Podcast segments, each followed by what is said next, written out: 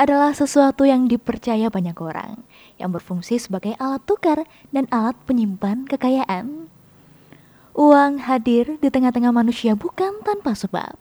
Uang ditemukan manusia sebagai jawaban atas kesulitan transaksi barter atau tukar menukar barang. Dengan adanya uang, kita bisa menyimpan energi ekonomi dalam bentuk uang. Setelah kita berusaha menghasilkan sesuatu yang bermanfaat bagi banyak orang, kita simpan energi itu dalam bentuk uang. Kita bisa menukarkan uang tersebut dengan apa yang kita butuhkan kapan pun, di mana pun, dan kepada siapa pun. Dalam sejarah manusia mencatat bahwa berbagai macam komoditas pernah digunakan sebagai uang, antara lain gandum, hewan ternak, garam, sayuran, biji-bijian, teh, cangkang kerang, dan batu. Peradaban makin berkembang. Manusia kemudian mengenal uang dan logam. Logam yang paling sering digunakan sebagai uang adalah emas dan perak. Hingga sekarang, manusia menemukan kertas sebagai pengganti uang logam. Manusia terus bertransformasi dalam menggunakan mata uang yang lebih efisien dalam transaksi ekonomi. Bahkan di abad 21 ini, Manusia memasuki masa di mana digit angka di komputer akan menggantikan uang kertas. Namun, penentuan uang ini tidak serta-merta ada begitu saja. Manusia membuat kriteria sesuatu agar dapat digunakan sebagai uang. Syarat itu wajib dipenuhi agar uang dapat menjalankan fungsinya sebagai alat tukar dan alat penyimpan kekayaan.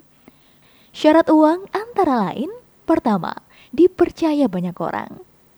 Uang harus berupa produk dari kesepakatan antar manusia dalam satu kelompok. Kelompok lain di wilayah lain bisa jadi memiliki mata uang yang berbeda. Kedua, tahan degradasi alam. Uang harus tahan degradasi alam dalam kurun waktu yang lama, tahan terhadap perubahan fisik atau kimia, tidak mudah rusak oleh karena penggunaan. Ketiga, nilainya harus stabil. Penawaran dan permintaannya harus seimbang. Nilainya tidak boleh naik atau turun karena uang harus bisa digunakan sebagai acuan nilai barang atau jasa yang lain. Keempat, langka. Uang harus tetap terjaga kelangkaannya. Kalau suplai uang terlalu besar atau lebih besar dari kebutuhan ekonomi, maka akan terjadi inflasi. Kemudahan untuk mencetak uang akan berpotensi menjadi moral hazard. Kelima, sepadan uang harus memiliki representasi nilai yang sama dalam ukuran yang sama. Tidak peduli siapa yang pegang dan di mana pun lokasinya. Keenam, mudah dipecah. Uang harus bisa memfasilitasi transaksi dalam berbagai ukuran, baik yang kecil maupun yang besar. Uang harus tersedia dari pecahan terbesar hingga terkecil. Ketujuh, mudah dibawa ke mana-mana.